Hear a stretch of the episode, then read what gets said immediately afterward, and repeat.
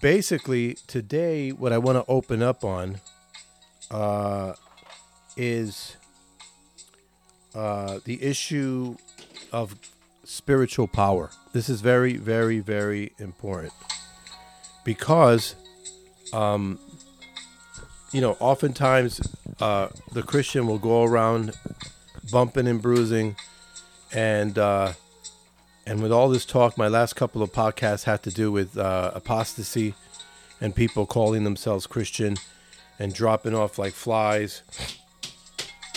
And I wanted to address this further, and I thought that the best way would be to talk about, you know, kind of mention salvation, uh, also mention God's will. All of these things will be incorporated in, in my little brief podcast. Okay? And so, I, what I wanted to do is, um, is, is, talk about the power, the power that we're supposed to have as Christians. Um, we're supposed to be powerful, and we're supposed to be growing in sanctification.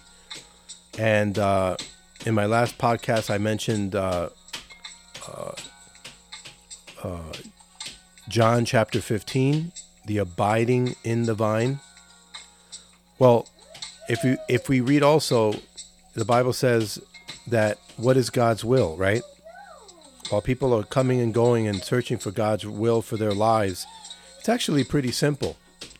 it's not that easy. It's not that difficult to find. It's right there in the scriptures. It says your sanctification. He says of sanctification, and James talks about separating from the world and so, um, really, what what what the deal is is that we're we're we're meant to be powerful. We're not meant to be uh, like the Bible says, just being thrown and uh, to and fro by every wind of doctrine. We're supposed to be assure ourselves approved. We're supposed to be strong in the faith. We're supposed to have the mind of Christ. These are all concepts from the scriptures, and um, honestly, we we need to stand and uh, come correct with the profession that we've made in Christ, right? But the strength is in the power. Eh, it doesn't come automatically when God indwells His Spirit during the process of regeneration and becoming born again. What we have to do is we have to seek the Lord. Excuse me. We have to seek the Lord. We have to seek His face. We have to abide in the vine the way to do that is to get close to God. We have to come before the throne of grace. We have to pray. We have to fast. We have to fellowship. All of these things are what strengthen reading, meditating. The, this is what's called abiding. Abiding in, in the in the vine. If when you abide with those who also are indwelt with the Holy Spirit, those of like-minded faith. What happens is is that you are dwelling with Christ himself. Right? Some people would say where two or more are gathered together I will be there. That's what the Lord says. Some people say that that's what that means every time two believers are together. Others will say that that is a uh, in reference to uh, church discipleship. Nevertheless, you know, I think it could go both ways, or it, you can make arguments for both. But that's not where we want to center here. What we want to center here is what is needed for that sanctification and that growth process. And that's not going to come without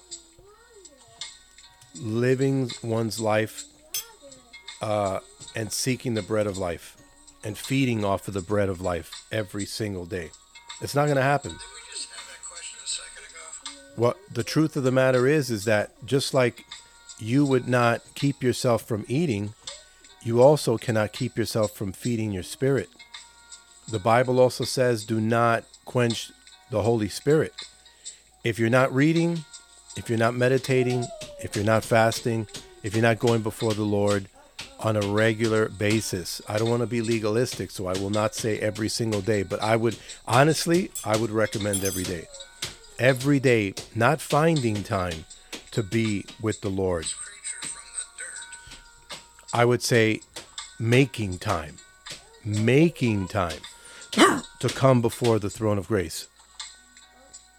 Okay? And so that's what sanctification is all about. That's what abiding in the vine actually means. If we're not reading, if we're not meditating, if we're not seeking and loving the brethren, and and mind you, it will come naturally when you the more you love the Lord. Um, excuse the banging in the background. That's my my two year old. Um, if you're not, then you're going to end up it's going to be inevitable for you for us to drift back into the world because we are in this life it's going to be a constant battle in the flesh okay and so that's what we need to do we need to mortify that flesh those fleshly desires and that's why it says in galatians that those that mind the flesh are of the flesh, and those that mind the spirit are of the spirit. And you have to quench this the the flesh. You have to quench and deny that flesh. And that will increase with power. That will not only will you increase with power, you also uh, you'll also conquer. That's what the again what the Bible says that we are more than conquerors to to to to to them who love to him who loved us, right? So that's what it's all about. And without that spirit, without that growth, without that sanctification, without seeking these things, we are not going to grow. That's just how it is. You got to eat. You got to nurture yourself. You got to, uh, you need those nutrients in order to grow. And the, so the Lord said, you got to eat of this flesh and drink of this drink. He says, My blood is true drink. And so that's the concept that people had to understand. You, he was basically telling me, you don't understand. this is how you need me, just like you needed that bread that came from heaven, the manna, in order to live, in order to survive, in order not to die. You needed that from God, or else you would die in the wilderness. Same thing with the, Jesus is now our manna. Okay, He's our manna, so we need to eat of Him. We need to drink of His blood, and the world cannot understand that. Just like they walked away from Christ after that, anybody today would still be doing the walking. They'd still run away from you, you talking that way. But in order for us to fully grasp what he's talking about, that's how we have to talk. And that's our collective understanding of what's going on there. Okay? Even though he didn't mean it, literally, he meant it so that we could understand it and of course the wor- the world was outraged at that.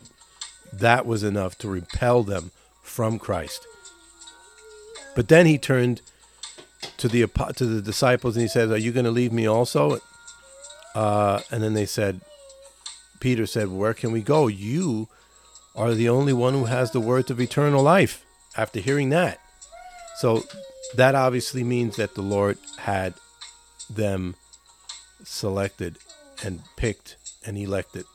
Okay, so nevertheless, I end up wandering on into other doctrines, uh, and I can't go into that rabbit hole right right about now. But pretty much, that's my message today. And we need to abide in the vine. We need to know exactly what that looks like, and there's an application for that.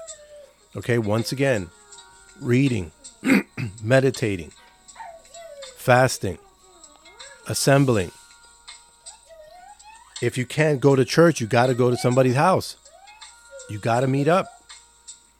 You know, you have to pray collectively. If you're married, pray with your wife, with your husband, with your kids. You have to have him and seek his face every day. He says, Stop and know that I'm God. Anyway, this is True News 365. Check out truenews365.com for podcasts, uh, audios, blogs, pictures, videos, uh, media. Um, and yes, please follow me on uh, on uh, Instagram, YouTube. I'm on there too. Okay. So God bless you. And let's seek his face every day. And that means something. That actually looks like something. When we seek his face, we don't just mean it like a uh, uh, just a saying. It actually means something. We have to, I don't care if it's 10 minutes, if you're not doing it, that is, but do it. Get it done. Make it happen. See his face Come before Him daily. Make it real. Okay? We'll talk soon. True News 365. God bless.